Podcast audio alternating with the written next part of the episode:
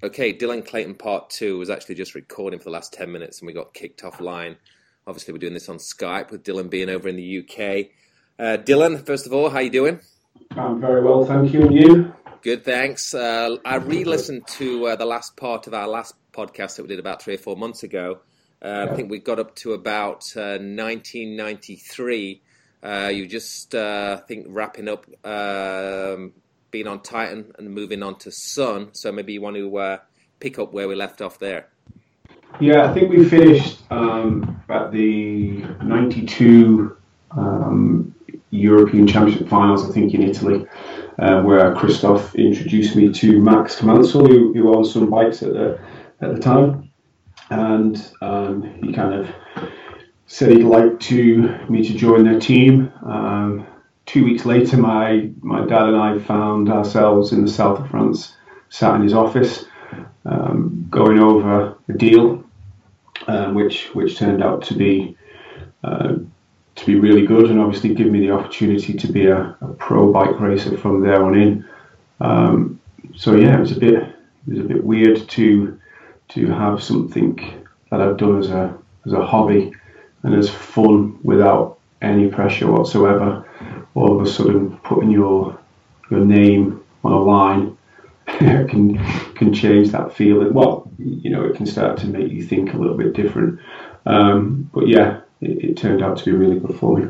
And you decided because right then we was expecting you to turn, you know, uh, superclass or elite for the young guys listening. Superclass was what the class was called back then uh, in Europe. Um, you know, you was fast enough, and you know, you it seemed like you was primed to, to go into '93 in Superclass. And then, obviously, when your talks with Sunn, the the discussion was for you to stay down in amateur for one more year, and kind of the plan was to clean house, is, is which what you did. Um, so was that all part of your deal with Sunn? Yeah, well, that's kind of what the discussion was. I had planned um, to, to move up because my dad um, and mum had spoken about they were happy to support me for another couple of years to, to make that transition to see to see how that went. Um, but obviously, when this came along, Max was thinking of, of the brand and the, and the brand um, brands associated with it, and he, he said and we want me to stay going to 18 and over category for that next year, obviously to build my name and hopefully win some stuff.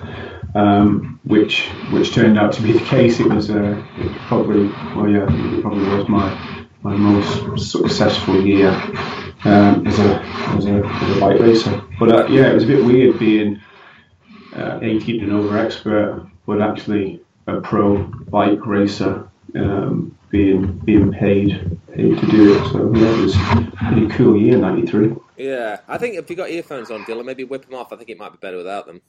All right, okay, let's take off. Let's try this while we're. Uh, Can you hear me? Yeah, I think that. Let's try a little bit without without the earphones.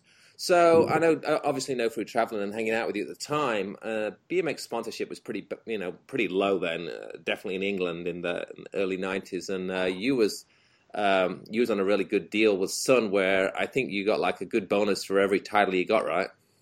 Yeah, yeah. So that was all all kind of tied into it. So I I was paid a monthly salary. Um, I was yeah paid bonuses for for winning for winning certain races and, and titles uh, and, and stuff like that. Yeah, so it was it was a really a really good deal and you was racing uh, Krauser at the time as well. So um, yeah, three, pretty, three times, yeah, yeah, you just pulled it out for the British Championships, Europeans, and Worlds, and so obviously yeah. that helped to uh, keep the pot of gold um, nice, I'm sure. And I remember you you bought a house pretty pretty quick, right? Did you like get a house in the next couple of years?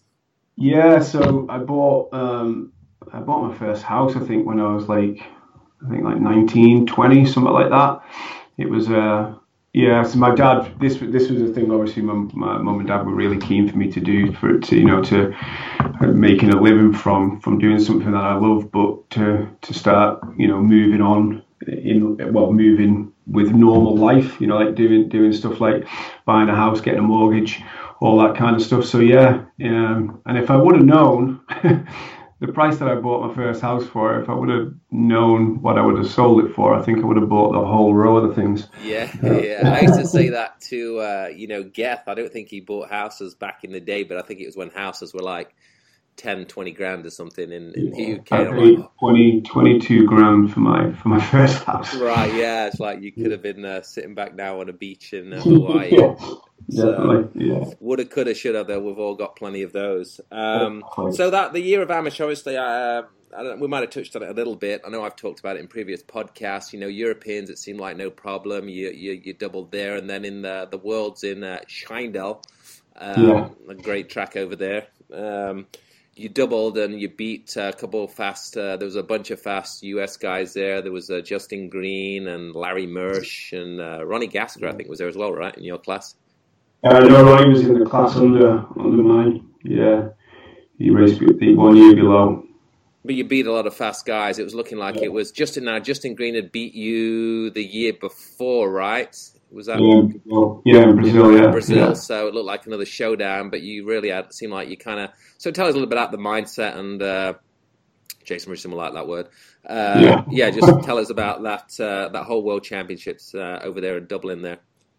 Um. So we we went straight. If if I remember correctly, we from the Euros we in, in Sweden. Um, pretty much all the the, British guys and girls, I think, pretty much went straight um, straight from that race to Holland. I think a lot of people might have drove it. Um, so um, I I didn't. I flew with the rest of the team. Um, I think on the the Monday. Oh no, I didn't fly the rest of the team actually. No, because I remember when I got there. Yeah, I flew on my own um, to um, to Holland, and the plan was I was gonna stay, just um, go to the track. My parents uh, uh, had a had a camper, and I was just going to stay with them until the team arrived, probably like the Wednesday, Thursday. So when I landed in Holland, um, I remember calling. I'm not sure. Um, I called. I called my dad maybe from the airport or something, and he, he basically said, you know place is a mud bath. It's had like torrential rain, like tents are flowing away and all that kind of stuff. Um, you need to get on to the girl who used to look after me in France, a girl in the office called Isabel at the time, was the only one who spoke really good English. So pretty much from the same phone, I called her, and she she called the hotel where the team were due to stay. Um, and instead of going to the track, my dad knew how I, I, hated mud. You know that as well. um, so he she booked the hotel, and I got a um, taxi straight from the airport straight to the hotel. Never went to was in Holland for two days before I even seen the track. Um, so by that time, when I got there, kind of I think they like all like the straw stuff was down, so it was still pretty messy. But it, it, it wasn't, I guess, as bad as what it was a couple of days before. So, um, so that point, it's kind of that's when that's when you're kind of thinking, you know, as a as someone who's not a pro bike racer, you think, oh, I'm not, I'm not asked. I'll just go with the motions and stuff like that. That's when the professional bike contract means something. You start thinking to yourself, well, I've got to, I've got to stay focused. I've got to, you know, I've got to, you know, blank this stuff out. I'm here, here to do a job. Um, and kind of there, that's I was I got quite good at that. To be to be honest, I thought of of dealing with dealing with pressure. You know, obviously when you're at the Worlds and you know you know that people are coming, but it's kind of like when you see like your your main competitor there for the first time. You know, like and obviously when they're the Americans, they're all you know with the they've all got like the cool the cool latest bikes and stuff like that. But at, at that point, it was kind of I did as well. I was I was with you know, team Sunn Chipie, who was like the, the, the biggest the biggest team in Europe at the time with, with the best bike riders, and we pretty much had everything we, we needed and more. Um, like looked after by team managers, had, t- team mechanics, all that kind of stuff. So um, uh, yeah, it was uh, basically I was there to do my job, and I, I had to be focused. So I spent very limited time at the at the track. It was kind of just you know we we drove in, we we we we practiced, um, we left.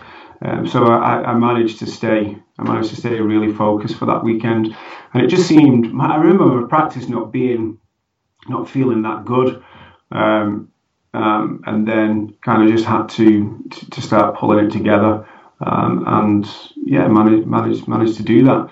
It wasn't, yeah, you know, you know as well as I do. Those things aren't, aren't easy.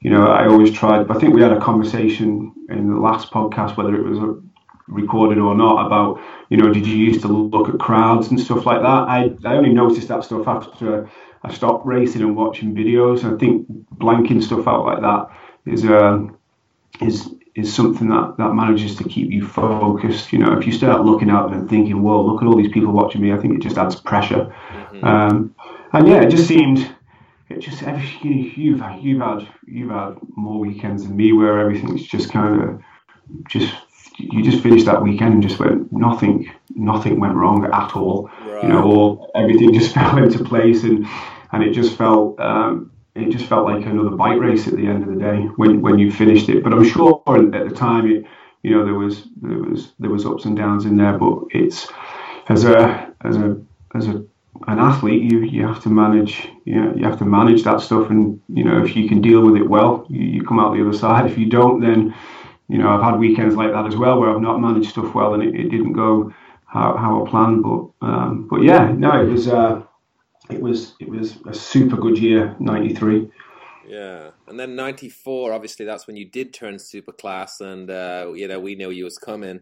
Uh, you know, obviously, we still got to race you uh, in the UK and you know regional and opens. And I mean, we was always racing something, and so we got to. We knew you was coming. Um, and I think that year, you came in '94, and I think Christoph might have moved to the US in '94. I think '93 might have been his last. Um, might have been his last year in the in, yeah, in full European, but still we had a we had a, I mean in England alone it was tough with you know Jamie and, and, and you know Neil was kind of making the transition to, to the US as well. But anyway, you came in the class and uh, you know you did really good. So maybe um, talks about you know 94, 95. So obviously the 94 Worlds we all went to uh, Detroit. And uh, then uh, we can talk maybe a little bit about Colombia Worlds because that was actually uh, people might like this little story. That was actually the first official uh, national team, wasn't it? When me, you, Jamie, Cynthia, Bill Baggs, uh, I think Vicky Overson, and Scott Beaumont went over to uh, yeah. Colombia with our GB T-shirts and stuff. Yeah, that was the first um, official world class performance program. It was called, wasn't it? Um, trip, yeah, with uh, with Cynthia and Carol and, and, and Bill as well. Um, yeah, so those two years were they were probably the toughest two years of of my BMX racing. I think just making that that transition um, from from amateur into into that into super class.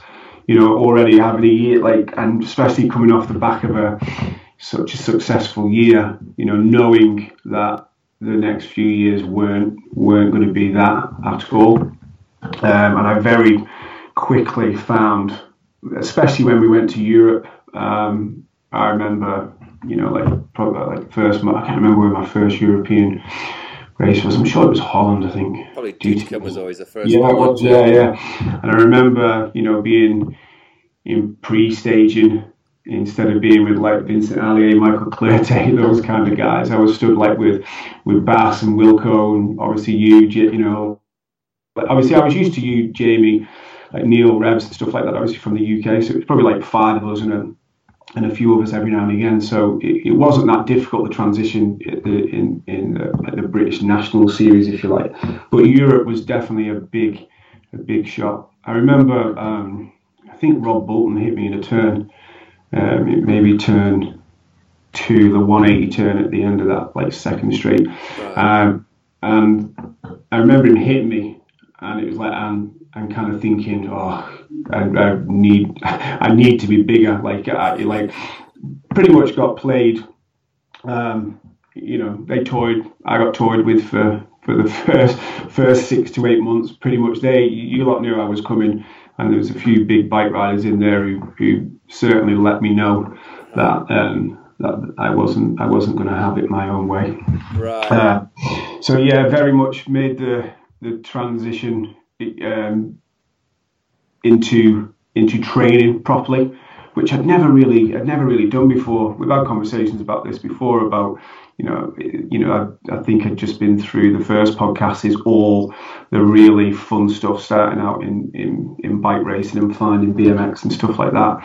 But this was this was the part of where it, it began to get real, um, and it was, you know, sprints, gym three times a week, probably less time on the bike, uh, and and doing more stuff away from the bike, which obviously, you know, I'm a I'm an out and out bike rider, so that that was that was quite difficult. Um, but again, you just gotta you gotta deal with it. You gotta do it. If the you know I was still hungry, so I wanted to be I wanted to get to the top as a pro bike racer. So so, so yeah, I did I, I did the work. I uh, you know put the miles in out on the road in in winter um, and um, and worked worked really hard in the gym.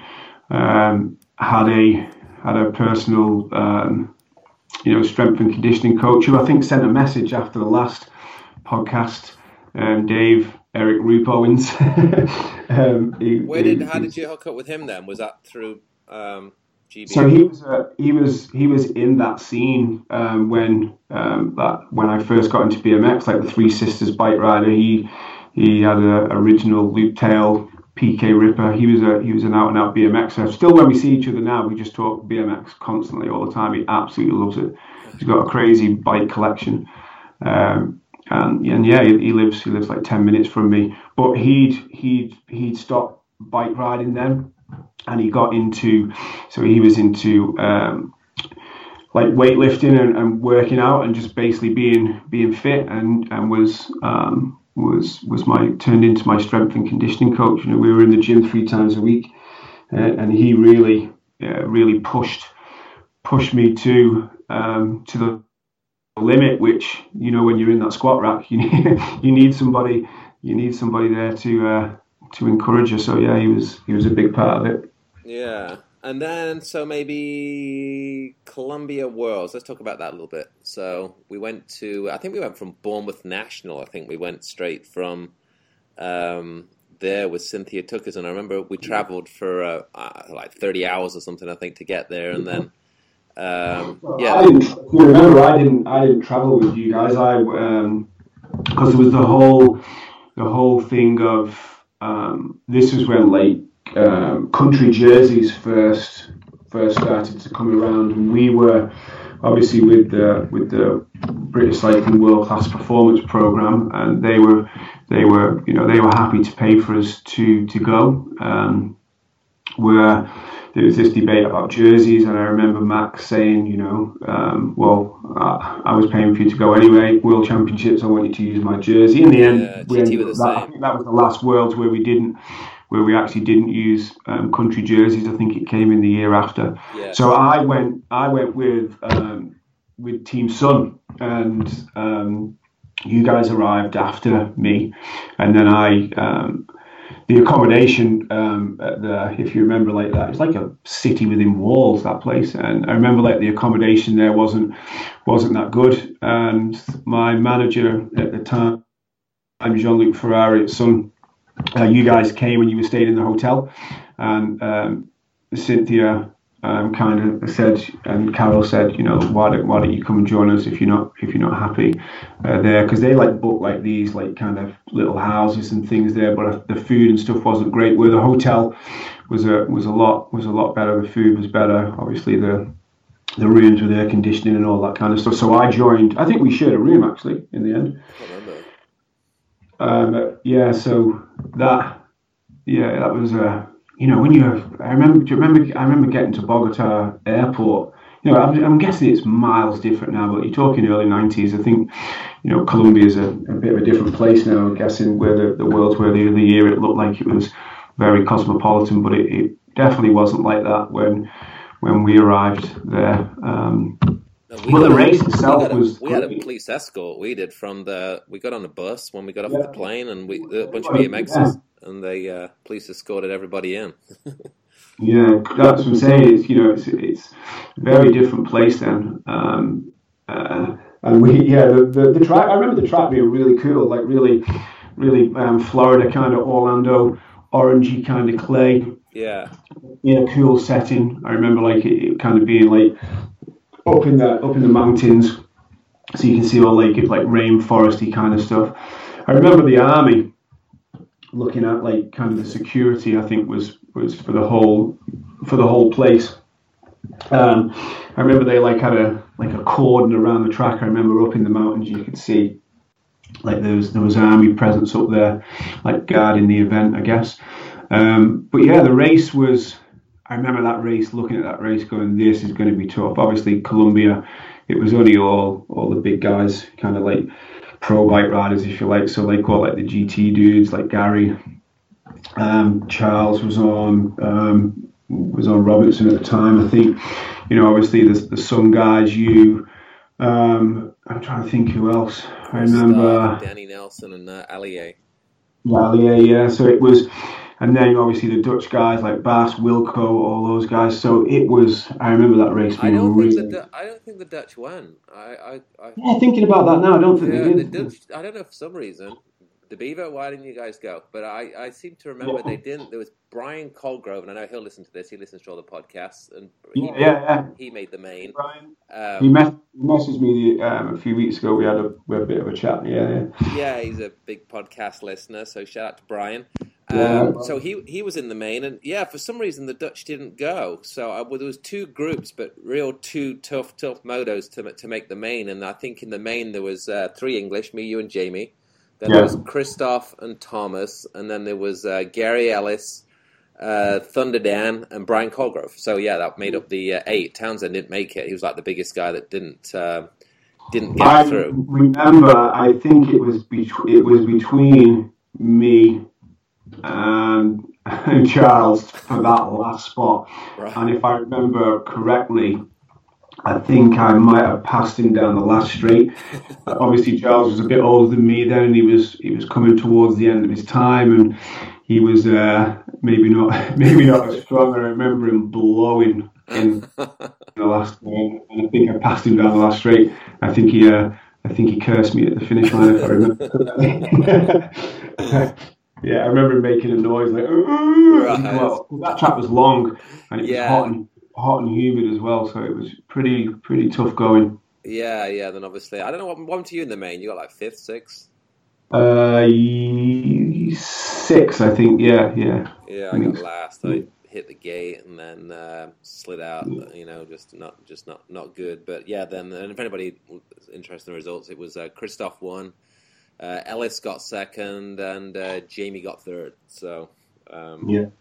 that was uh, Colombia. Backed um, race to say the least. That one definitely. Yeah, and um, all right. So There's a cool picture. In, there's a cool picture from that in BMX Plus. I think Christoph, um, like power wheeling out of a turn. I think I'm behind him, and then you, and then uh, you're you're in third. Yes, I remember that one. Yes, it is floating around, isn't it? I've seen that one. Yeah, it's uh, yeah, because obviously BMX, and there's quite a few pictures from that race. And I've got the issue, the BMX Plus issue of that World Report. There's a little little uh, sidebar with uh, me, you, and Jamie being the English dudes there. Oh, Um, yeah, remember that, yeah, yeah. so then we'll move into let's talk a little bit about because I know a lot of UK people listen to this. So let's uh, so let's talk about the next couple of years. So me and you had uh, then it went to like '96, and I was still living in the in the UK. I spent the winter a little bit in the US, but I came back and Jamie had already moved over to US and got on Haro. So I remember that's what me and you really battled every week. You know, from Yeah. regionals to nationals to Europeans, and then obviously worlds as well. So we, re- I think we probably really. I mean, 96, 97 was my best years, and uh, you know, I think ninety six was probably the fastest. I would say. I mean, you tell me. I would say fastest you was as well, right? Yeah, I think that you know we were we we obviously we've seen Christoph go, we've seen Jamie go, and I think we really started you know start to think of the opportunities that that we could have and worked worked really really hard um, to to get to get to that level. And obviously you and I raced each other pretty much every weekend. And even in the week, I mean, we went. Remember, we'd go to Crewe and we'd do. I mean, I, I was like Yeah. almost felt like I was dating you or something. We'd do gates twice a week, Yeah. Crewe, and then Yeah. the net, then again the weekend. So we really, but I think it really helped. We helped each other, you know. Definitely, yeah, definitely I agree. Um, yeah, we'd, so we go to Crewe with with uh, with Bob Fields there pushing us on with the megaphone. We had a good crew there. Yeah, some strong, yeah. strong guys. And like you're saying, we'd you know that how long was how long would it take you to get there? I would drive. It'd take me probably an hour and a half because there's no motorway. It's always just across. Cross. I'd go through Stoke. I'd pick up Marco on the way, And yeah. uh, but I would leave my house at probably like you know two two in the afternoon and get there for, you know and then get home at 10, 10 o'clock at night. But it was such a good session; it was totally worth it for me, you know. And uh, we say there was you and all the riders there, all the riders there like really pushed each other as well. Yeah, that was Flem Dog and Sean Field. The Murrays would show up sometimes, and uh, Reedy. I mean, it was just always a good good session. And obviously, uh, Sean Sean Field and obviously Bob just really pushed us, you know. And I, I, I knew it really helped me going there, you know. Definitely, yeah, because we were doing obviously like all the, the strength and conditioning stuff then, you know, and and also you know really high intense um, like like bike sessions as well, mm. like loads of race scenario stuff. Not like now where you see like you know everything's everything's time transponders all that kind of stuff. Where we would just like rack them up, eight on the gate. Let's uh, let's see. You know, I, I remember yeah. we had that. We you know we were having that talk like on the gate, like leaning forward, like looking at each other, going, "You ready for this?" Yeah, you know? yeah, we'd call that races, wouldn't we? Yeah, totally. Yeah, yeah. So. Um, yeah, that, that they were definitely the, the strongest strongest years for me. Yeah, well. no, me too. I definitely agree. And then obviously the Europeans. I mean, you, uh, I think you doubled. That uh, that's another weekend. I, I, think you just nothing went, nothing. Nobody could touch you, and that's when Thomas was really.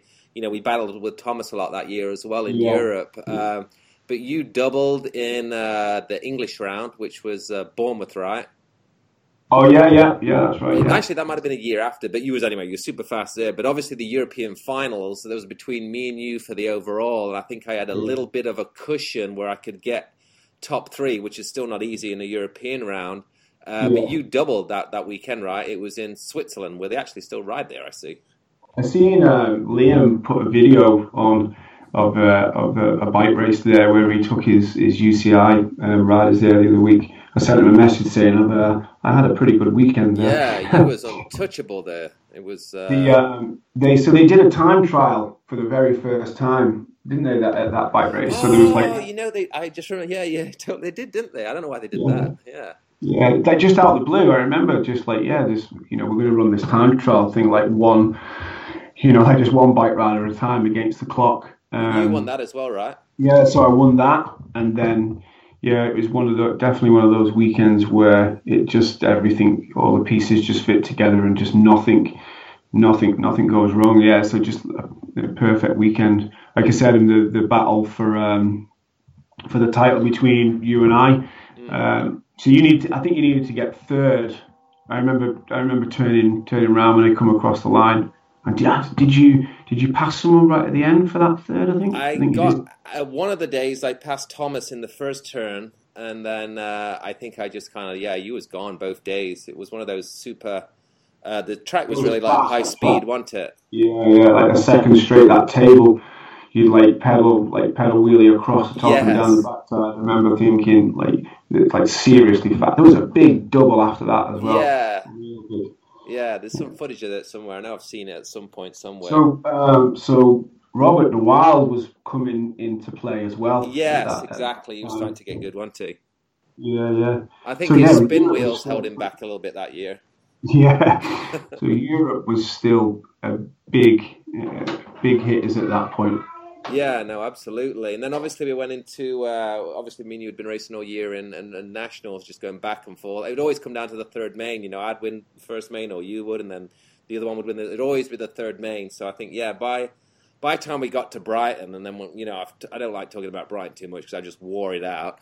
Um, talking about it, post, posting pictures about it, but it was like you know, and you know yourself, it was like shit when it was was going to you know even before the race, Jamie was fast as heck there, and was like was all probably without even saying it to each other like wow it's like it's going to be between the english dudes you know? Obviously there's still a lot of fast but obviously especially when we got to the main i'm like shit dylan is the guy to beat you know? So um, one question I, one question I get a lot from a lot of people and I, remember, I think we used to call it smooth power and uh, I've, again I've mentioned it so many times that you would not get the greatest first pedal but your acceleration and your circles were so good, and I, have again said it, said it so many times. Um, you're the only guy, you know, uh, that I could that that Jamie and Christoph would could beat out the gate, but you could catch him back up. You know, I've never never never seen anybody do that in Europe. You know, and uh, So tell us a little bit about the. Um, I think Paul Grotbags calls it that more than anybody. The smooth power. So how mm. did you? Uh, yeah,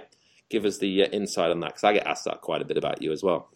I think so. So obviously now being um, like a talent development coach, we I, I, I, look at I look at things like this a lot, like the detail of stuff, um, and I don't know why I I, I had my feet different than, than a lot of people. So I kind of ride like on the front of my feet pretty much. So like um, my toes are just over kind of over the end of the pedal. So just uh, you know you're talking probably maybe two centimeters further further back than, than so my, my heels are two centimeters further back than most people. So it's kind of like really on the on my tiptoes, and and I think I think I, that helped me be able to.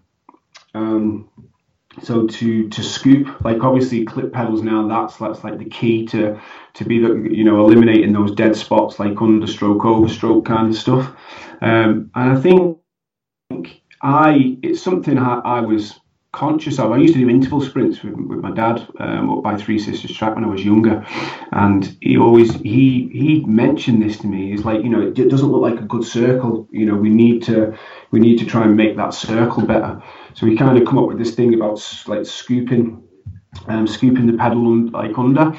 So that that was something I, I I'd done from a very very early age. Um, whereas like when that when you're when you're pushing down as you get to the bottom of that stroke, it's kind of like I point my point my toes towards the ground so I, I can push. So you know, like you do a bunny hop. So like when the front wheel comes up, and as you're about to scoop the back end off the ground, you scoop with your feet. Yeah. You've got to you've got to point your toes to the ground. So I pedaled like that as well. I remember I remember going to the university the University of um, BMX thing with Garrett in Florida, and I remember doing a sprint session over the back of the track out in the park, yeah. and and he had he had me do a demonstration um, to, and pointed that out, pointed to say, look, look where he has his look where he has his feet. It was normal for me because yeah. I've done I've done it to to, to a, from a very early age, but I think that was what helped me accelerate more because you know what it's like you know they, they work on that massively now obviously with clip pedals and stuff like to to be aggressive and pull like pull pull under and pull across into that second third fourth pedal. Um, but then you know that like you know technique and and, and coaching points to technique were, weren't a thing. We were just we were just bike riders figuring yeah. figuring stuff out that worked. But obviously you know garrett very very intelligent knowledgeable bmx guy he he obviously he seen that and, and had me had me do it for a bunch of other riders. Um, I think Dennis Casamata asked a question about that, about asking about feet feet position. Yeah, yeah. I mean that really, like I say, work for work for you. I mean, you knew it as well. You could come out, you know, bite length behind and still catch up and legit, you know, any of us, you know, and. Uh, so it was always. If only I gave my if only if I, I, gave my gate technique as much work as I did on that pedal circle. no, because like I think Craig Reynolds a little bit bit like you as well, but he did a yeah. lot of rollers. I, I seem to uh, um, reading about, and I think he's told me as well. Did you do rollers or? Uh, no, so I did a uh, a thing. So my my dad had a friend who was um, he was a road cyclist who he was part of like a, one of the road cycling clubs in, in Liverpool where um, the one where Chris Boardman came out of and, and he asked about stuff um, about what they did and he, anything they could do with this was when he started to talk about the pedaling circle my dad so he, he kind of went out and seen whether he could get some more information from someone and and they do this thing called um, they call it twiddling where it can be done on rollers or it can be done on an exercise bike. So it's just kind of sitting. So just if you imagine an old school exercise bike with a like a speedo, but it's just a needle that says like one, two, three, four, five, six. Yeah, so pretty much just sit, you know, on that on that for for thirty minutes. Right. And have that needle, you know, so the heart rate's up slightly, but it's more about just that circle and getting your your feet to do that to do that motion. As you come to the bottom you point your toes and you like you kind of just scoop and scoop under scoop over. So kind of yeah did I did that quite a lot um, which I'm guessing which I'm guessing helped with with with that with that pedaling circle as well. Um, but yeah, rollers with uh, with Craig will be absolutely the, the, same thing. Yeah, no, definitely. I mean, you really just do my head in on that. I'm like, how the hell can like he not get a good gate? But unless you can get over on him, like he's he's gonna like you had Christoph Jamie Southpaw, you know, which is. Uh, yeah, just always uh, like everybody. You know, I get asked that a lot. Still, like, man, he was so good. You know, his circles were so good. You know, um, yeah. So let's talk about the next couple of years. So then 97, 98, 97, I don't, I don't know if you had an offy year. I mean, in 98, you got third at the Worlds in Australia on that. So when we were doing two laps. Um, so yeah, yeah. Maybe, maybe, tell us about those couple of years, you know. I think yeah, no, no, nice. I can't remember the, the year. Where was the Worlds the year before Australia? 97 was uh, Canada that was it. So I think I was kind of in between England and America. Then I came back and did a few yeah, of the Europe. That's when Thomas really kind of killed it. Um, yeah. That ninety seven. I, no, I won the European in ninety seven, but Thomas was coming fast, and then ninety eight, yeah, Thomas just destroyed it. You know. Um, yeah. But, but, you were still in there. You know, with thirds and you know podium and stuff. And like I say, you got third at the podium at uh, Worlds in Australia when uh, when Thomas won.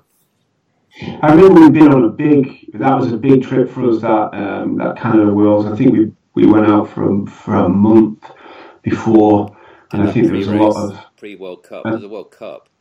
Yeah, I did the ABA World. I did the ABA World Cup. Um, yeah, and I think I, I remember having a bit of a flat year, kind of starting to think, you know, am I gonna am I going to be able to make like make this and, and, and kind of stuff like that. So yeah, I think that was a bit of a tough year. So not not the best results. I think Jamie passed me in the last straight for fourth, maybe in the quarter um, at, in, at that Worlds there. Then I went to, I think the yeah I went to the ABA World Cup. Um, I remember. Um, so like so Harry Leary and Eric Rupe and those guys were still were at that race. I remember Eric Rupe saying hi to me, and I was just like, I remember bunking off school to watch him race at the Kellogg's at Three Sisters when I was when I was young, and I was like, he said hi to me, you know, and it's like I was buzzing on that. Um, it was it was UCI, um, it was a UCI World Cup. I remember that's when they started doing it in '97. I think '97. No, I think it was the ABA World Cup. You know, I'm oh, sure oh, it was that they did.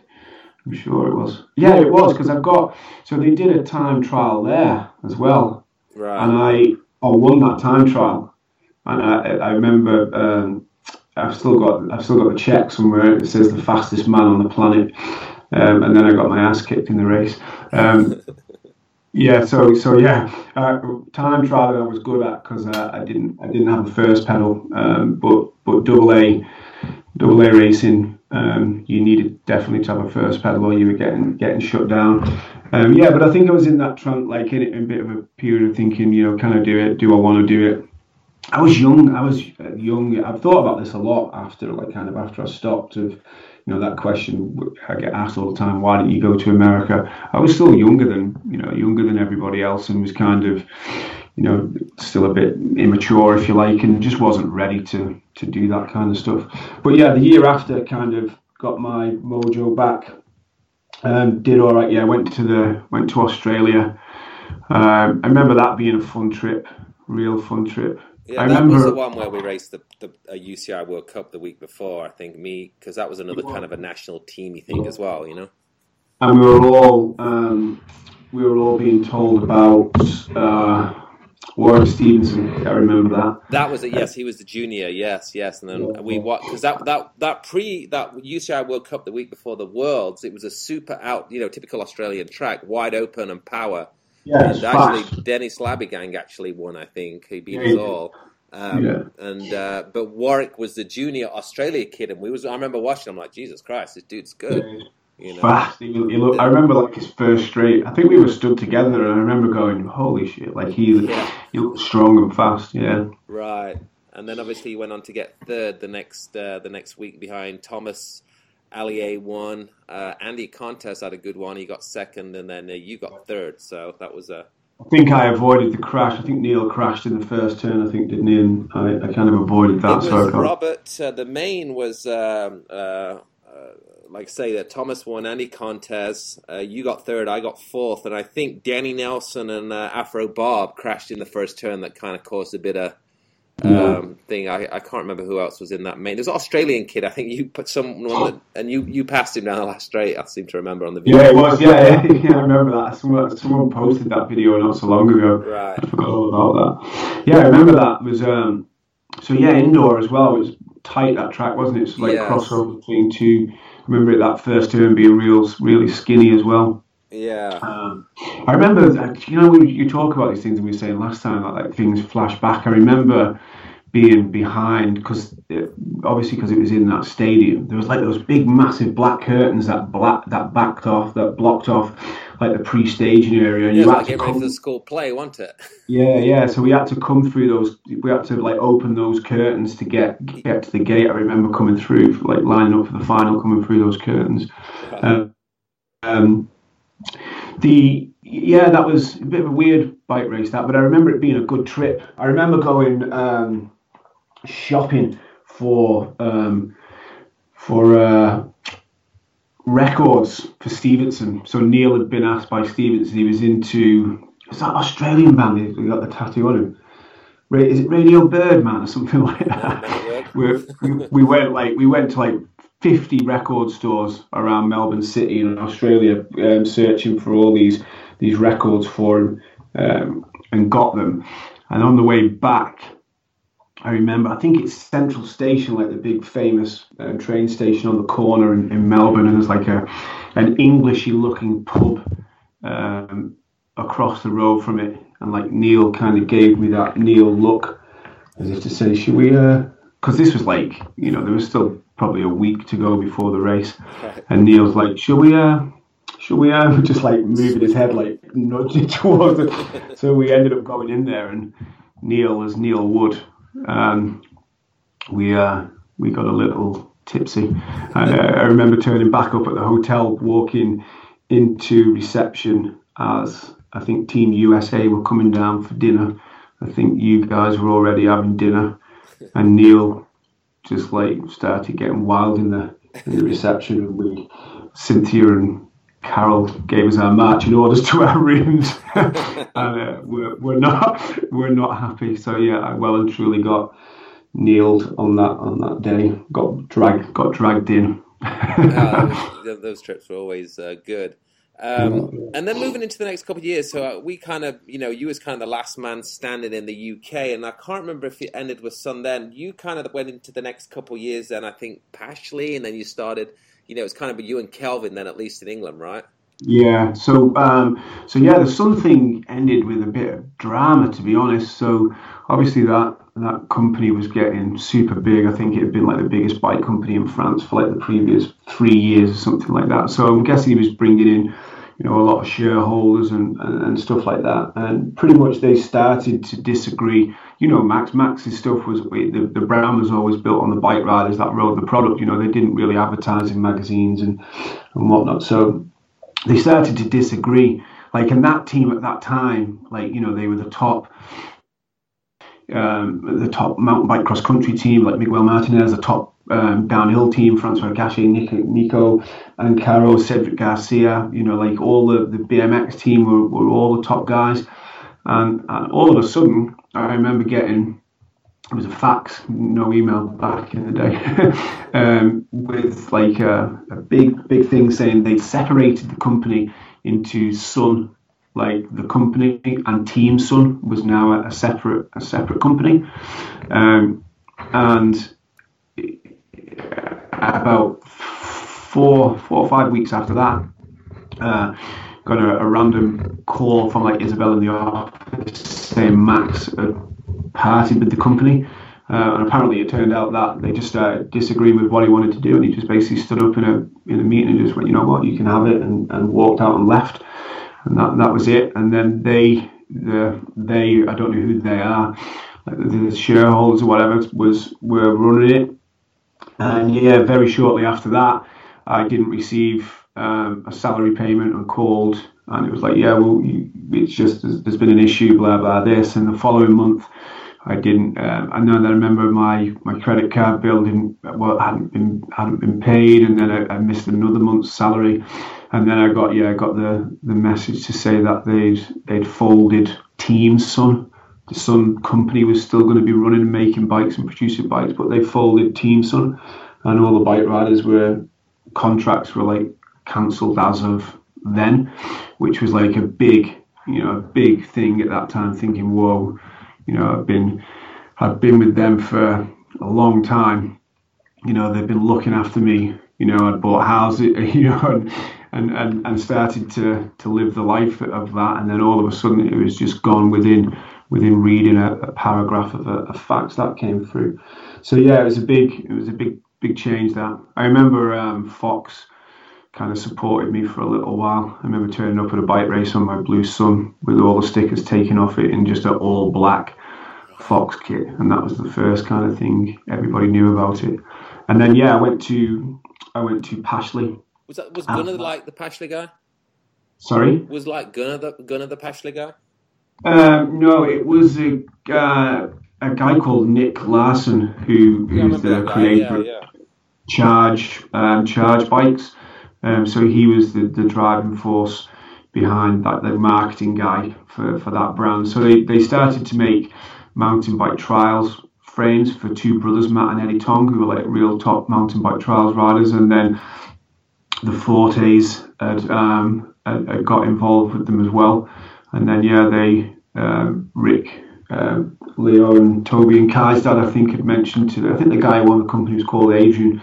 He, uh, he, was interested. So yeah, we went from there, and obviously it was nowhere near as the salary like like what some paid. Um, um, but yeah, they they paid me. Uh, I did some other stuff for them, like you know, like attended like bike shows and and, and did stuff there, and like it was it, there was a little bit of work involved with that as well.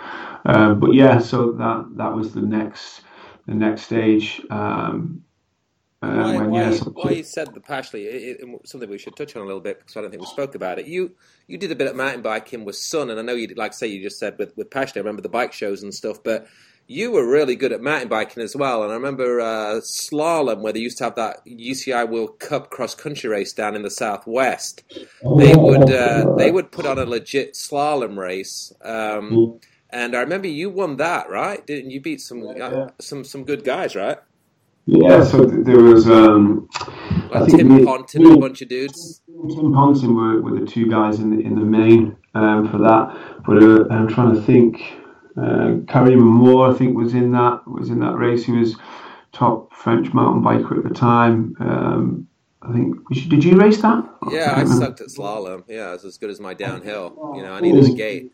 I'm not sure if there was any American guys or anything there. But no, Um, like legit English, uh, you know, um, yeah, you guys that were doing slalom and, and stuff, and then that's when mountain biking was good. And then you won a downhill national as well, didn't you? I was there when you won that. So yeah, so obviously when Sun started to make downhill bikes, uh, Max was keen for us to try out some different stuff. So yeah, I remember getting he sent me like the full on downhill bike and race a few downhill uh, beat, nationals. Beat, I was there. You beat Steve Peat in a national. Yeah, yes. I can't remember where that was. It was Um, like yeah, Hopton Woods or something. I, I it was Sheffield. I don't know, somewhere up north. Um, Yeah. But I remember Yeah, so- being there. So this was one of the first. So I remember going like to one of the first ones in Wales, like Beddgelert or something like that, and I was on this full suspension bike. So Steve was still on Kona at the time, like riding a rigid uh, hardtail, rigid forks. It was just you know there was like maybe two downhill bits in it and like loads of fire road and uphill bits in it. So that that some mountain bikes suck for that. But I remember the the the bike, the one that I won. I think it was quite a short course, so obviously suited us BMX is better. I remember it being quite all downhill. So these this full suspension bike obviously was built for that. Um, and yeah, I, uh, I I won. Me and you were trying to trying to get. Obviously, BMX had started to you know the English scene, and obviously that's why you were making that that choice to to get to America and stuff like that. But we were trying different things, just trying to keep you know trying to keep. Uh, Yeah. Well, that's where we kind of met Steve and Titley and everybody, and uh, you know, Pagey was doing. What I knew Pagey, but he was he was doing it. It was like for us, it was like a fresh, uh, new scene and a bunch of cool guys to hang out with. You know, wasn't it? Yeah, yeah, definitely. It was um, yeah, it was good times, and obviously we got to to meet all them guys as well, which was which was really good. Yeah, and that's cool. But I say you was yeah, you really excelled at that as well. I'm sure you could have gone further if you you know. We, I think I, I didn't have to make the decision because I just weren't good at it. But you probably really um, yeah, you could have probably gone that route as well. I think the biggest thing for me at that, I was still, I, I was like obviously having to make money, and, and I remember I remember talking to my dad, and my dad's going, well, you can either be, you, you know, you're obviously going to need a bit, more, you need more endurance to race this downhill stuff, so that's going to affect your strength for BMX stuff. He said, so you need to decide whether you want to be like kind of average at two things or really good at really good at one thing, which obviously BMX was the thing that I, I kind of knew I was good at. So yeah, I think that's why that. Because I remember racing some World Cups. I remember racing like Cap Dye and stuff like that, and those courses like three minutes long. And just you know, BMX a forty second sprint, mm. a three minute bike race. I was absolutely spanned like a third of the way down. So yeah, that, that kind of stopped that pretty much. your dad was a, probably a, instrumental. Say, it was, all, if you're watching the old videos, you always hear your dad, you know, shouting, you know, shouting mm. for you and cheering. It was it was a huge part of, you know, and we all knew your dad well. So you got yeah. you got to give him a lot of credit for, uh, yeah, you know, pushing you and helping you, right? Oh, definitely, yeah. That's you know they. It's only when you get older, and I explain this to bike riders who I work with now. You know, like when we when we like debrief at the end of like talent sessions and stuff like that. I'm always like, make sure you thank your parents. You know what I mean? They're the people that are paying for the stuff, paying for you to get to the bike races, doing, you know, doing all this work. Um, so so you can so you can enjoy what, what you're doing. You know, and, and I think you know, there's parents all over the world that sacrifice a, a, lot. You know, not not even just for BMX, but for for for all their kids. But I think, you know, when you truly see the cost of you know so when I'm when I'm you know kind of in this Pashley era where I'm, I'm kind of having to book hotels book flights um, travel you know put fuel in the car and stuff you only truly start to see the expense you know that a national weekend cost let alone you know there's going to be 15 of them in that in that year so yeah he was massively instrumental and obviously like the support as well for, uh, you know the the um, like yeah the emotional support, the mental support, obviously from parents like my mum and uh, my dad as well was huge, massive part of it. But the, the other thing as well, you know, your your dad probably the same. I remember very few really pushy parents from our era. You yeah, know, no, uh, it was very mellow. All our parents were friends as well, weren't they? It was a scene for them, wasn't it?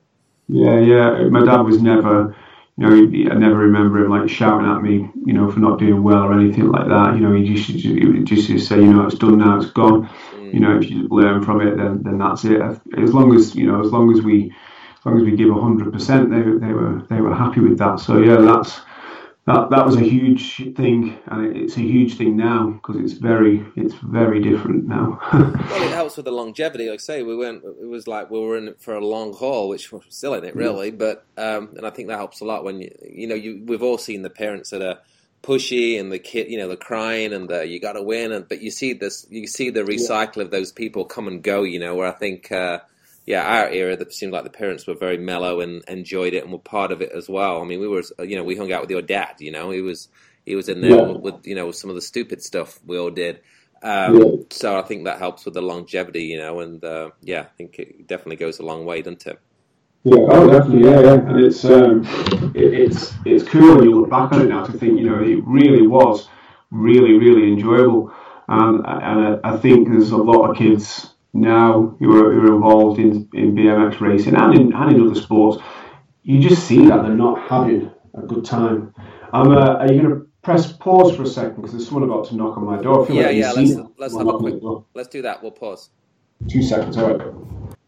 All right, part two of part two. Um, I think we're on Pashley, Dylan, and uh, maybe uh, yeah, those couple years uh, after Sun.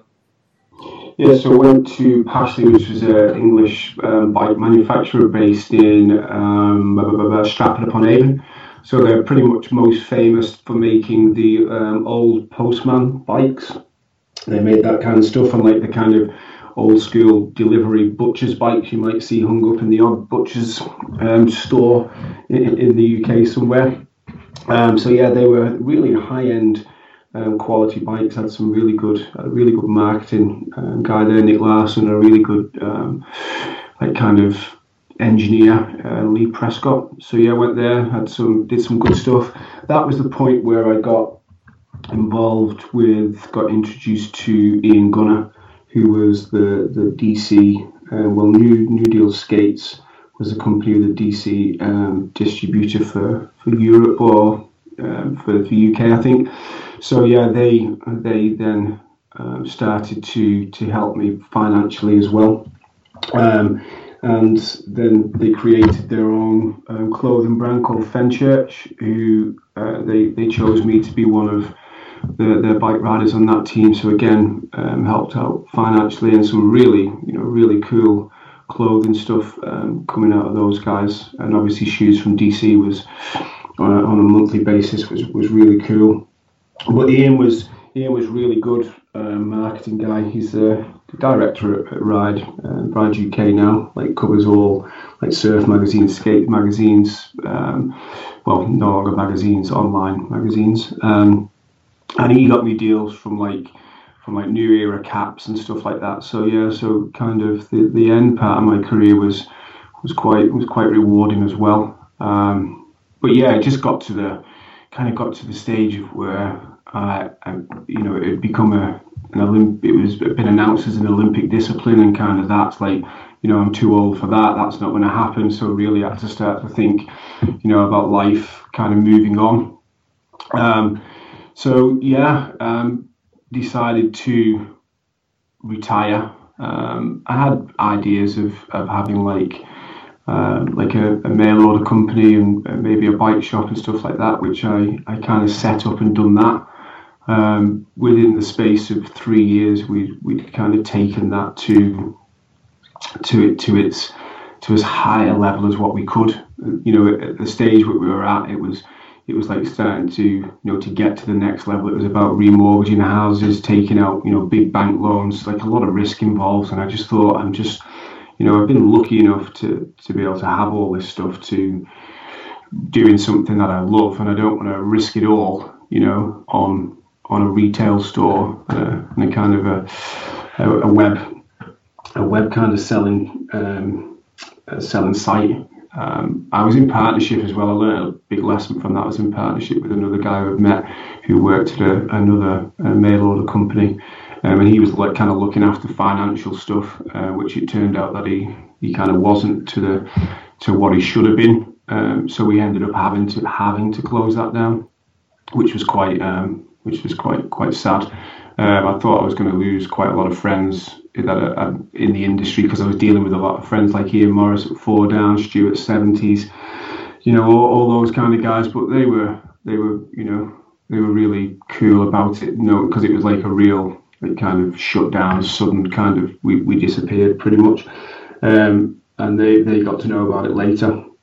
Um, so yeah, that was that was that, and then. Um, this is quite a funny story. Um, I kind of thought I'd always thought about coaching. I'd kind of worked with bike riders in the club and all that, my local club and stuff. And uh, I bumped into Brian Barton somewhere. Does Brian, does Brian still work at British Cycling? He's a he's a consultant for British Cycling now. He's not a full time employee. You know some... if Brian's listened to this, shout out to Brian Barton, and I apologise yeah. for being rude to you many times as a is uh, when yeah. I lived in the UK, and I, I apologise to Tony Fleming as well. But um, I always saw that Brian went on to British Cycling, and yeah, good guy that he's still around. You know, just shows his passion. Oh, you know, so, he's so yeah. he's so amazing. He's still coaching. He's still coaching BMX at, at the National Cycling oh, Centre. He's still he's still um, he's still tutoring. So I do I do like workshop kind of stuff where we try and upskill um, BMX coaches when when we learn about new stuff. Um, like so, I like deliver like workshops and stuff like that, and he's the first person to like to sign on to that stuff and be there. He's still learning. Oh, I still see him. I see him, you know, at least once a week, every week. Sometimes oh, get the pleasure. Send him if he doesn't listen to this, tell him I said hi because yeah, he's yeah, one. Of, you know, he came from MBMXA BB, yeah. uh, so got to be one of the last man standing from the old days. You know truly like yeah, special. And he's done a lot. He's done a lot for the sport and sport cycling as well. And you know, he, he's worked in pretty much every department of British cycling. And yeah, he's a really, yeah. really, really cool guy. I will tell him that you said hi. He'll be super stoked on that. yeah, that's cool. Good Brian. and so, so yeah, then kind of just yeah decided to to to um, he he said British Cycling are starting this new program. Uh, they've, they've been given all this funding to um, start this Go Ride program, which basically the motto was, you know, finding the next uh, the next generation of, of champions. Um, and I went for my very first job interview there at 33 years of age, which was which was quite funny and nerve wracking at the same time. Um, and yeah, got got that job, and I've been there ever since. Did you, you know, people ask me all the time, why is Dylan not the coach of GB? I, I seem to remember back at the start, you was a, you didn't want to do it, right? Was that was that? Did I get that right? Yeah, I didn't.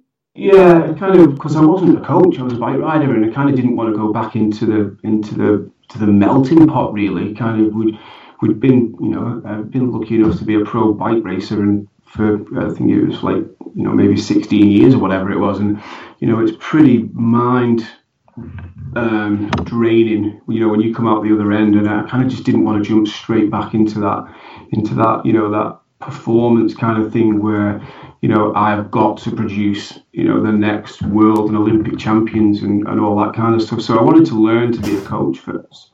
Um, and and over over the you know over the ten years that I've been there, I've I've learned I've learned a lot about coaching and how to coach. Um, but obviously the the coaches that were there in, while I was was doing my you know go ride kind of British cycling role, um, um they were kind of you know, they were building their team around them and their team that, that worked best for them. I, I went for I went for interviews um, for for um, the development. Um, so the coach under Grant, I didn't get that. That went to uh, Marcus, who's still in that still in that post now. Um, and I also went for the the role what was the apprentice coach, which um, that was the role that disappeared that Mark Seaman done, uh, and I didn't get that. And at that point, I, th- I just thought, you know what, like it's so kind who of, got it if you didn't get it? So that that market, that the job interview that I went for, Marcus got given that job. He got interviewed for that job, and they gave it to him. Um, and the job that Mark Seaman got, I went for that job as well. And but Mark Seaman got got that role as well. So yeah, that was um, that was a bit thinking, right, well, I'm kind of, I don't fit in there. Um, but it, it's it's changed a lot now. Um, Marcus, obviously, I've left that Go Ride program, and I'm now we've got a new department. It's called the Sport Department, where this talent development program sits. So that's the role that I'm in now. So it's not, it doesn't come under GB Cycling Team. It comes under British Cycling. So um, do you deal with Kai Evans and, and the Whytes and all that stuff, or are you? No, so I've never. So um, Kyle was was was with me. Um, I kind of like coached start, it. Right. Yeah, yeah, at the start, and, and then help. We, we set up a, a team, um, like a, a, coaching company called Hard Knocks to support him. Had a team. That's when he was on like standard, where Rick supported us. Uh, Troy Designs, all all those guys. So we built that around him, and then obviously he got selected for GB, and he moved onto Jeremy Hayes at first, and then obviously when Grant, Katie worked under Marcus, um, and then and then Grant. Um, but I've I've built a, a kind of a rebuilt relationship with Marcus now. Obviously, Marcus is is just looking after all of that. It's not not. I don't think it's official yet. I think he's just been asked to to deal with it while they're still trying to figure out what what to do. Are they going to with, with PH? Is he going to be replacing, or you guys are just going to do it without anybody? Can you Say that again, sorry. So now PH left, obviously. So it's just basically Marcus is just going to kind of do that part now. Then, so they're not bringing anybody else in.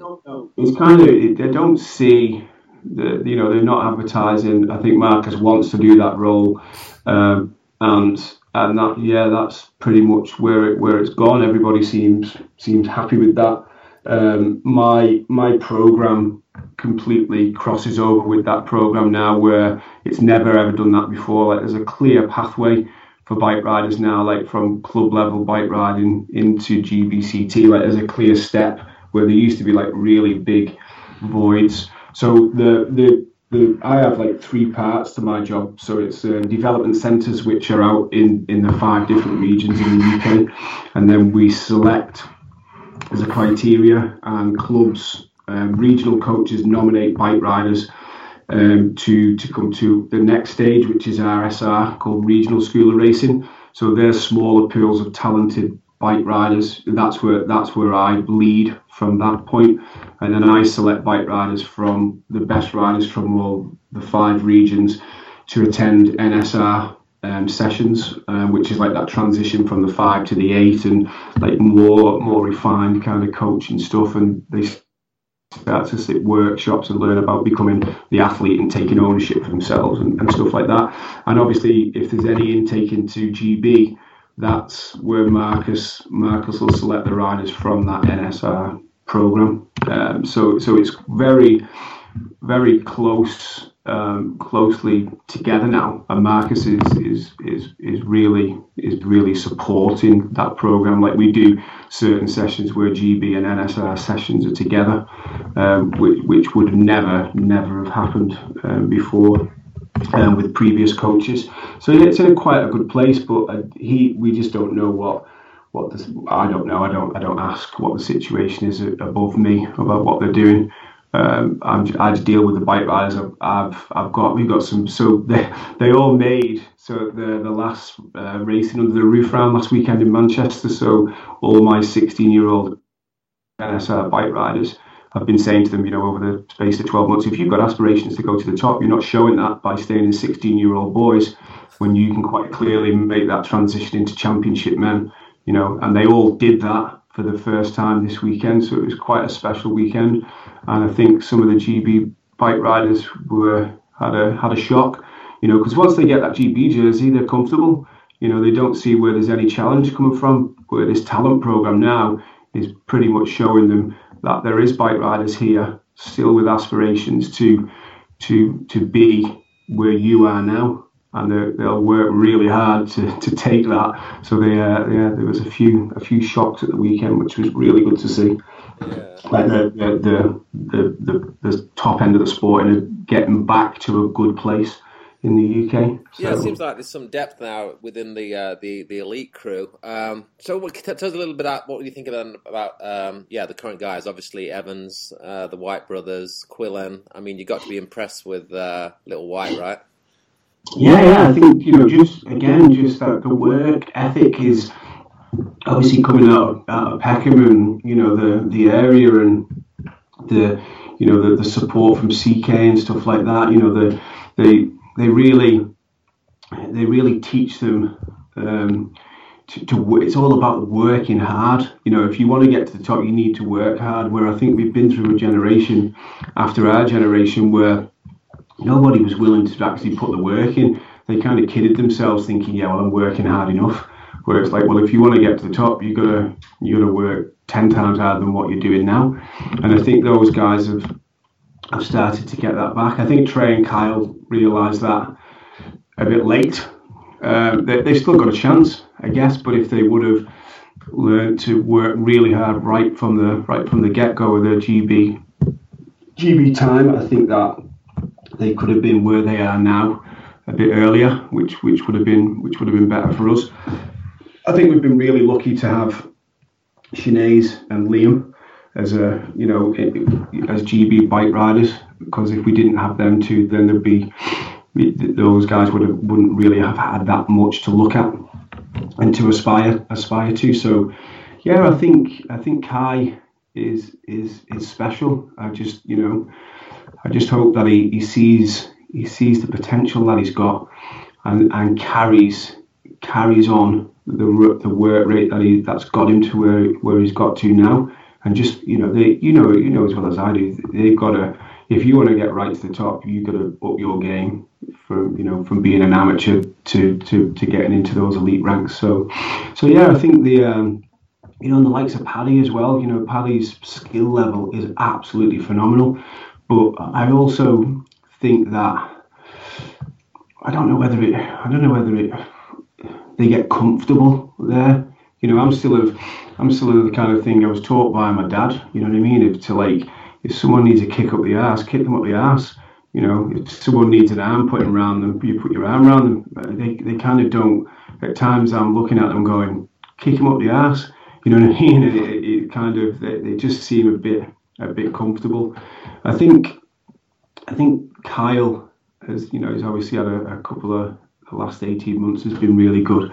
And I, I really hope that he pushes on and, and gets gets his gets his rewards, you know, before the end of his career, um, and, and, Tokyo and stuff like that. Because yeah, he, he's he works really hard now. He's really dedicated, which he has been for you know a number of years. But he uh, he, he does deserve it with the work that he puts in. So so hopefully that'll come. Yeah, no, interesting stuff. All right, before we because we've got loads of questions on Facebook. Um, last just before we go into those questions, I wanted to tap on those last couple years racing. So, tell us a little about your rivalry. I guess it would I would say Kelvin in the UK and in Europe, Robert De Wilde, right? Maybe a few of the battles the last couple of years with them dudes. Yeah, so we towards the end of the career, obviously Martin. Um, oh, oh, I've uh, got to talk about. Well, so chop my head off. I know you probably don't want to talk about it, but yeah, my Murray as well, obviously. Yeah, so he that was at that stage where I was kind of, um, you know, not not knowing kind of what where I was going, what I was doing, that something had ended, stuff like that. And um, Martin was really working really really hard and won that uh, won that title in that last main of the year at Farnham, which we which he you know he truly deserved. He he, he absolutely smashed. Um, smashed it that year. So yeah, still congratulations. In fact, I'm actually looking at the Foster Brothers number plate we traded with um, um, for between each other. And I think that might be the year after actually, yeah, because that one's got that one's got one on it. Yeah, so I think he gave me that back. I think the year after. Um, in a controversial bike race, if you remember it. Um, so we, uh, yeah, so we, we battled it out that year uh, and won that title. I think the following year was the was the Mansfield episode. I think I think that was maybe was that what was that, that what year was that? You remember? 2000 ish, right? 2001 maybe. I was in the US, but I remember reading about it. That. There was some controversy there. Uh, I ended up winning winning the title back. Um, so yeah, but it was just those years. It was kind of like it was bike racing. You know, just trying to trying to earn money to pay pay the bills and and stuff like that. You know, um, and it was it was difficult. It was difficult at the end, and uh, you know, asking those questions, what you get asked so much. Why didn't you go to America? You know, and I've had to answer all them questions in my own head. And the, only thing, you know, I start I built when I turned pro. Like I said, I bought my first house when I was like 19, 20. You know, I started to build the life here. You know what I mean? It was it was kind of the stage, you know, um, where I was about to. Um, you know, have thinking about kids and, and relationships and all that kind of stuff. And it was just like, you know, this is not, this is what's not, it's not going to carry on paying um, for, for me to be a pro bike rider. And, and, yeah, so I had to make that kind of decision to, to move on, which is, you know, you, you've done it. It's difficult. I remember speaking to Liam, you know, not, not, not long ago, obviously he was forced to retire. So I was, I tutor like level two BMX coaching um, courses. So, um, so people who aspire to be coaches, I, I do the level two BMX specific. So, I kind of do the, the tutoring stuff and then do the assessments for them. Um, so, Liam um, came on one of those, which was really cool. You know what I mean? Like the people were blown away that he was sat in the room. But he, he, he wanted to be a coach and he was aspiring to do it. He's doing it the right way, getting his qualifications and obviously went on went on to do that. And we spoke about you know transitioning from being a professional athlete into you know into like kind of normal society, which is which isn't it isn't easy, you know, because if you think about it, it's like you know when I rode for Sunn, I didn't I didn't do I didn't have to do anything, you know, I had plane tickets faxed to me, cars pick me up, take me to the airport.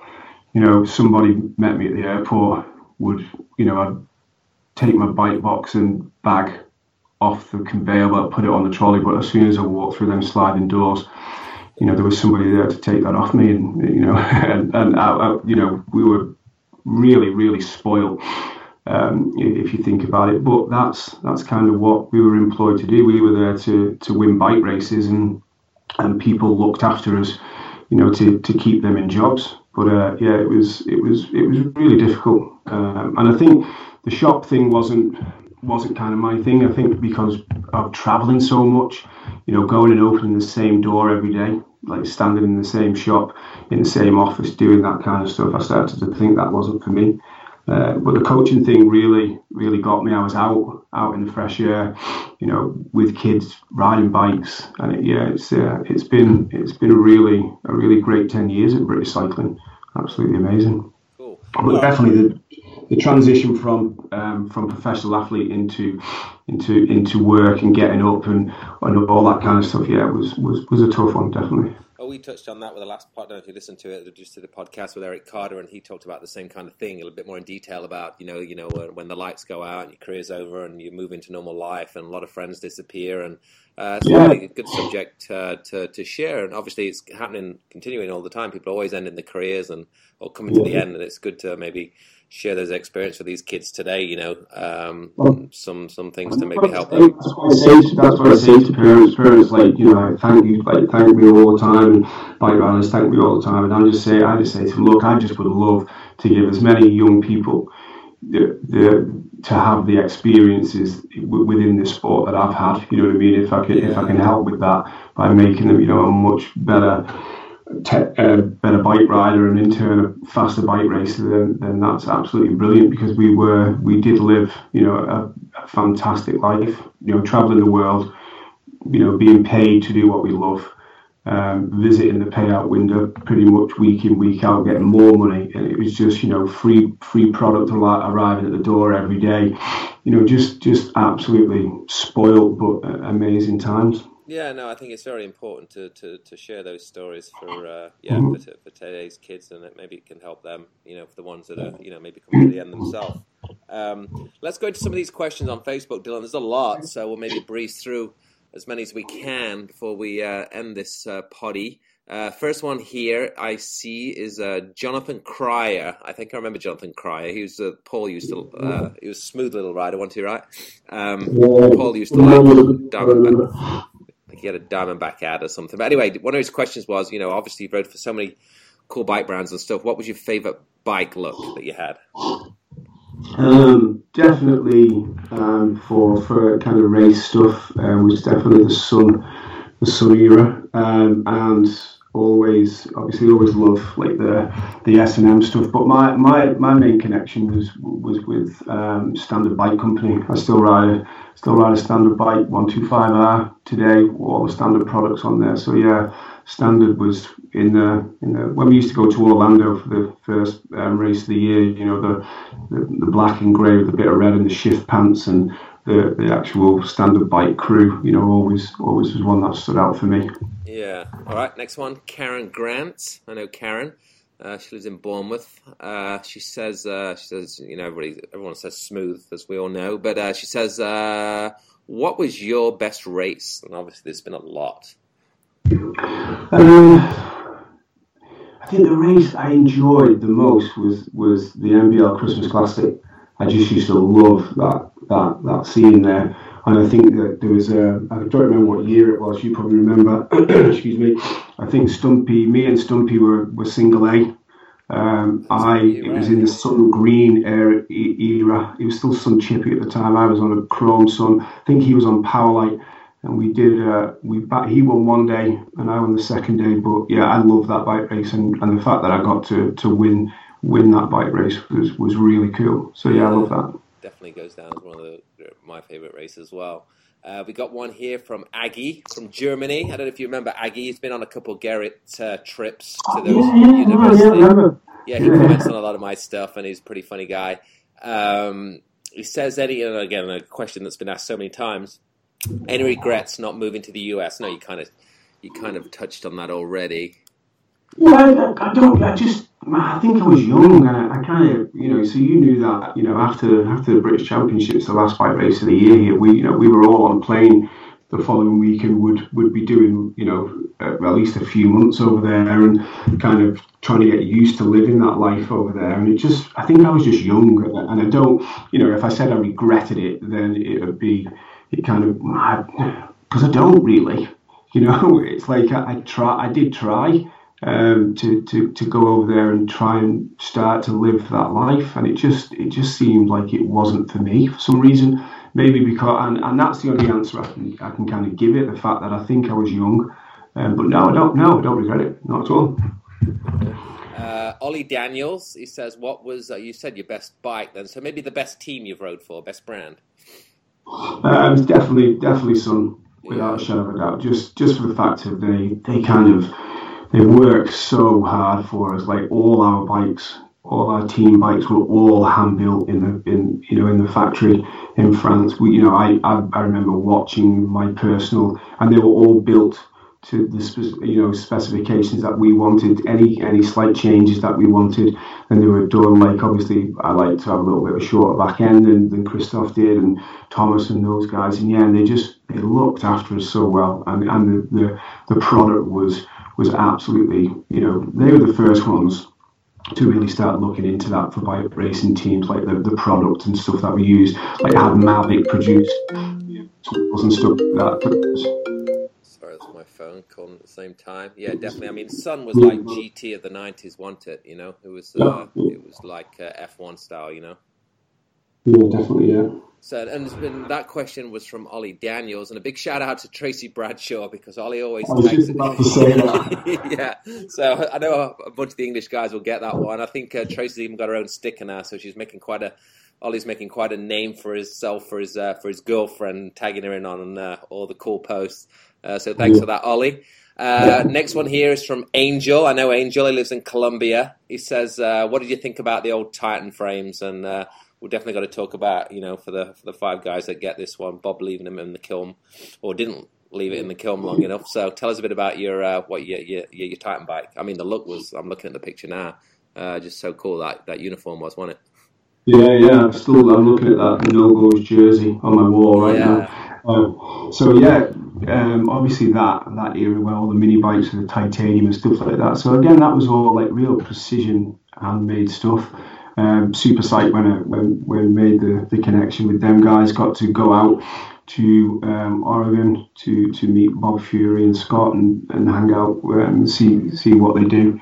So yeah, it was um, it was good. It was really good. The bike the bike was good. I remember coming back from that trip from America um, needing a longer bike, and he had um, a prototype frame of forks that was longer, uh, which I came back with um, from America. So yeah, that's like it was a one-off, a one-off bike as well. Yeah, so I, I really enjoyed my time with Titan. Yeah, the, the, look was, was super cool as well. Did when you went to Sunn then? Did because obviously your your parents and uh, Jeff and Cynthia ran the whole Titan thing in the UK. So when you went to Sunn did was that kind of like the end of Titan then? Because I think them guys went to Cyclecraft, or maybe it already ended, right? They was already doing Cyclecraft, right? Yeah, yeah, yeah. So that's when they started doing dealing with Cyclecraft and UGP and all that kind of stuff. Okay, got it, got it. All right, next one here is uh, Julian Allen. He says, uh, "What happened at the park in Wigan?" Now, the park was a club, uh, like a big rave thing, right?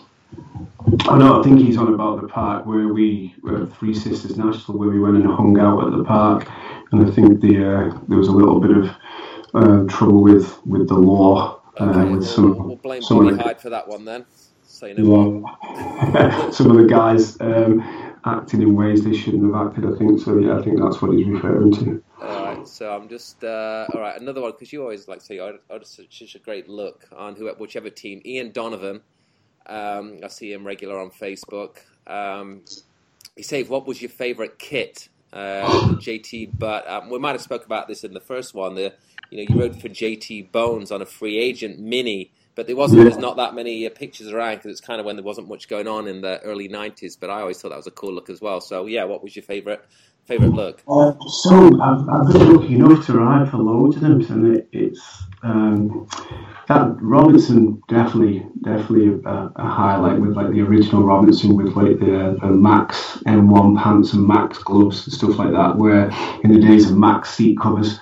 Um, obviously with Alan, um, and then later later down in my career, which was a different uniform. But again, like the free agent uniform as well, that classic yellow with the uh, baby blue free agent logo on the front was a super cool one. JT Bones was, was was awesome. Again, Titan, you know, Sunn, all every single one of those kits, all like the different green kits that we had through the years. Then the blue kits, super cool. Um, I've just I, have just got a, a, the new standard race jersey with my name on the back as well, which is which is like I kind of get things like that and think, oh, I might actually do a couple of races just so I can wear that. So yeah, I've been been like really lucky to to have you know to to have had so many opportunities to ride for to uh, really cool teams that have all had really cool looks. So yeah, there's a lot. I don't think I can just pick one what's uh, say you've all, you just spoke about it just a second. If you just say you was racing again now and you got to, who, who you could, what look do you like now then? If uh, as, as, regards to teams, if you uh, if you was going to get ride for another team outside of standard. Um, I like I like the chase look. Really like the chase look. I think um, Connor and and yours look absolutely always look amazing like really well. You know, you know what I was like for a colour match. Yeah. So the, the well, Christophe was like you a lot as well. One yeah. he liked very important the image part of it as well. You know. And I think that that that all comes from being a part of that Sunn brand. That was that was what it was built on. So so yeah, I think I definitely want to be definitely want to be a part of that if I raced again. Yeah, cool, cool, cool. So we got a lot of people left comments here, just talked about you know being smooth and a lot of respect for your bike riding. Dave Godfrey here said he could just stuck Dylan on a grifter and he would have still won and looked just as good. Um, uh, so I'm just scrolling now. Now, uh, well, there's so many. I, I know I just read a few. Um, tell us about your why, why I'm looking for another question. Uh, Thomas Allier. So obviously you you rode with Thomas. We saw like you. He kind of came after you came. You know, a year later we saw him all coming, and then uh, you know, obviously battled with him a lot in Europe, and uh, you was teammates as well. So give us your, your, thoughts on you know Thomas as a person, and uh, you know battling with him as well. Amazing! Absolutely amazing. I remember remember like vividly like being at all those indoor races at Tours when he was part of like the the the, the Sunn Yellow team, which was like the the co team um, and, and, and having so many like great great kind of races, but being really unlucky not to win, and that was kind of keeping him out. I remember, can't remember what year it was. He, he kind of started to, to piece it all together, and the following year, I remember Jean Luc saying to me that he was gonna he'd been brought into the first team, which was, which was really good. So yeah, I got to spend a, you know many years traveling with, with Thomas and, and riding tracks and out of a competition environment and just seeing just what an amazing, you know, bike rider he was. Um, and ballsy bike rider as well. Like he'd be the first to jump. Like we'd go to some trails and the biggest jump there, he'd be the first one to hit it. Um, and yeah, he's he's really really cool guy. Obviously, again very passionate about the sport. Ended up, you know, being a, a, a really high level coach at the UCI now in his in his own right, and helping bike riders you know, to, to possibly get to the level where, where he was for so many years. So yeah, super cool guy. So yeah, so I hope you're well, Thomas. Coach in Brazil, I think he just commented actually today on the on the post. So uh, he says best style ever. So to get a to get that from Thomas has got to be pretty cool.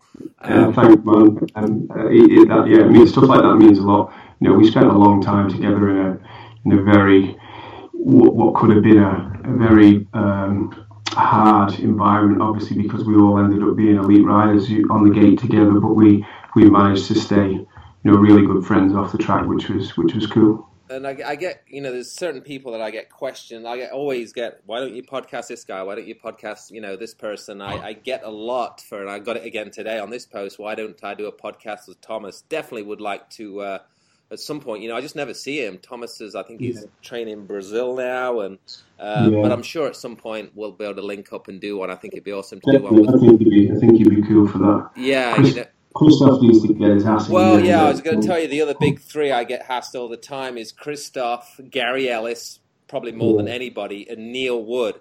I got Neil Wood again last week, so I actually texted him. I'm like, look. Um, do you want to do one? He told me a couple years ago, no. So his first response was, was uh, I could even read the text now. Actually, it's pretty funny. It says, uh, let me find it real quick.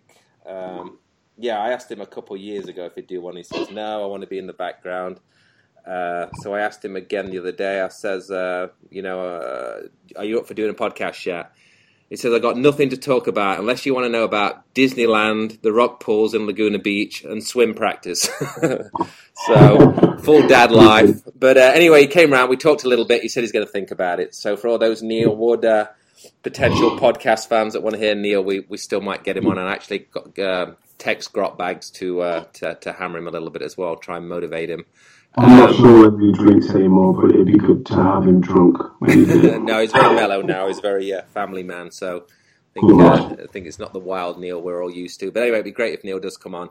Uh, we got another question here. Uh, Simon Patton, uh, Side Patton, we know Side does a lot of the mountain bike stuff and puts on events. That he does the Malverns, so um, I know he put that on this year and it was a success, and I know he's doing it again. So Si asked, uh, he's asked a bunch of questions we already kind of talked about. You know, he asked about the Sunn Chipie deal racing downhill at Bingley Wood. That might have been the one you won then, maybe. He did mention that one. Yeah. And uh, he just wanted to say hi. Hi to you, Dad. I think it was over Sheffield where it was, yeah. So, yeah, hey, Si, well. Uh, Glyn Cartwright, I know Glyn. I think I've sold him a bike at some point down the road. He says, uh, "Where did the narrow bar grip influence come from? Uh, or was it just a personal preference?" So I don't, I don't think I don't think I was the first one. I think Nico to, Dose wanted it. I think. Yeah, I think so. Yeah, I think it was. I think he. I don't think it was narrow bars. I think ODI long necks came out, and that just that, that bars were made narrow first, but those longer grips took it over the bend, and then people started to cut. Who didn't have ODI long necks, or yeah, did uh, kind of cut their bars down to get the look maybe. Uh, yeah, I don't, I don't, I don't remember where that came from, but I think it's possibly him. I do remember Grotbags cut his cruiser bars too far. Remember that. He, he cut his cru- Paul, I know you're listening. When you cut your cruiser bars way too, it's like he had his hands on the stem.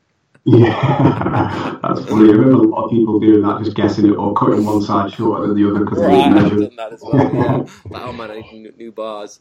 Um, Rich Eames, he says, get the lowdown on his new team setup. So have we got some scoop coming up or? Um, anything you want to tell us about, or you got some stuff in the yeah, works? So the company, the the private kind of coaching company, Hard Knocks, which we've kind of had. It's not, it's nothing big. It's nothing, you know. We we um, I've supported a bike rider who is a local bike rider. She's a GB athlete, Ellen Stafford, um, and she just left the team that she was riding for. Um, we said we'd look, she said I'd help her look for something else, and then she come up with the the idea. Said, well, if you make a Hard Knocks jersey, and I'd race in that. So kind of we went from there, and then. Um, we we decided I was getting text messages from here, there, and everywhere, and kind of didn't really want to do it. And then I don't know whether you're aware of a, a little little guy um, called James Clitheroe rides for he rode for FTB. So he I work with work with him. Um, he's like world number two, um, and he's also come across and is going to ride for the team. So it's just those two bike riders who are going to help support, and a couple of kids who are who are going to say like on a development squad.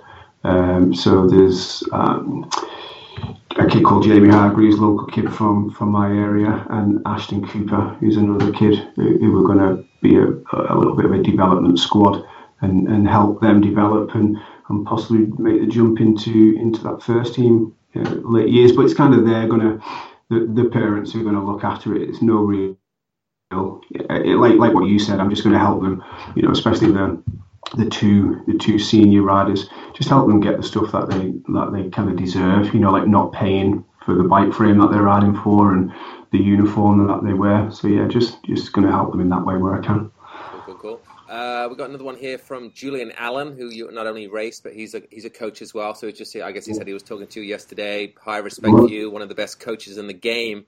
Uh, but he did have a good question here. He says, uh, with 158 French riders at the first World Cup this year, and obviously Joris leading the charge in the elite classes, what are the French doing? What are the French doing? What nobody else else is obviously obviously doing, and you obviously have a lot of experience with, with, with racing a lot of you know during your own career in France. So why why are the French so good? Because they're just open and honest, and they give bike riders the opportunity.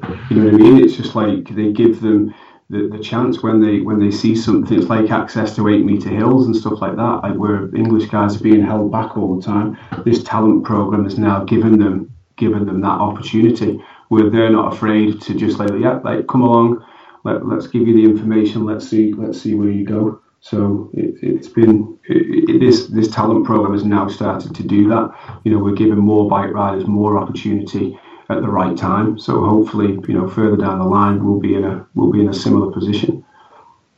Cool. Uh, this is uh, one here. I guess in the first podcast we talked about uh, when you guys, you and Jamie and, and Grotbags, uh, drove Pistol Pete's number one truck back from the grounds that he won back to California and was talking about that. Alan Foster literally had a picture of it and posted it on here, which is pretty cool. So shout out to yeah. Alan. I know he listens to all the podcasts. He always shoots me a text when he likes them, and uh, it's uh, cool to. So that was cool. Yeah, that was a, that was a good trip. Yeah, really good experience. uh, so I'm just kind of scrolling here. Again, I'm a lot of shout outs. You know, Nick Lacey, a guy you battled with, Paul Bliss, Tony Holland. Obviously, was one of your the guys you looked up to. That's a that's a good one because Tony posted the picture, which we've seen you know numerous times of you, Geth, and Tony battling at uh, battling uh, session in Broadmarsh. Uh, the yeah. Broad Marsh, which uh, was a cool spot that's not there any longer. Um, you got so many great pictures in magazines. What were some of your, your some of your favourites maybe over the years? That, is probably that one. Is it favourite photograph of all time? That that one that one photo of Broad Marsh Banks. You know, I'm um, actually going to uh, pull that aside. I think Geth got the original to that, so I'll try and try and get a better. Donovan, Donovan uh, who took that picture. Donovan Pennant, Pennant, I think his name was, one tip from Nottingham. He was a lot of. Uh, yeah uh, okay, so a few more pick, a few more uh, questions here. Uh, uh, 80 Warden is a whole long one. Else, you got any scoop from his 96 Brits win? Well, you, I remember I got second behind you, so um, it was at Slough.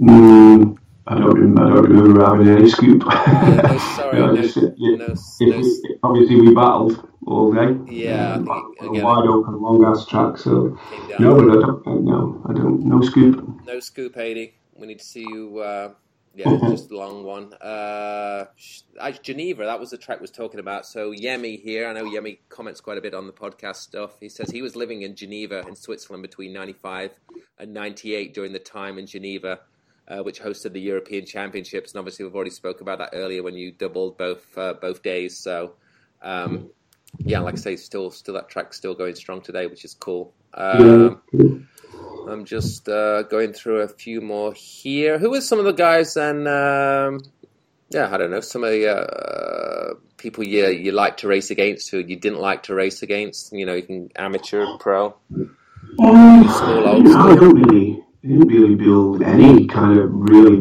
big rivalries with with anybody. Kind of seemed to always get on with people off the track, and then kind of do the battle on, and then be okay when you cross the finish line. Um, I was never a winter bike racer. I always remember people um, beating me like at, at, winter, like club races and regionals who who are new, but just better riders in the win. No, that good and.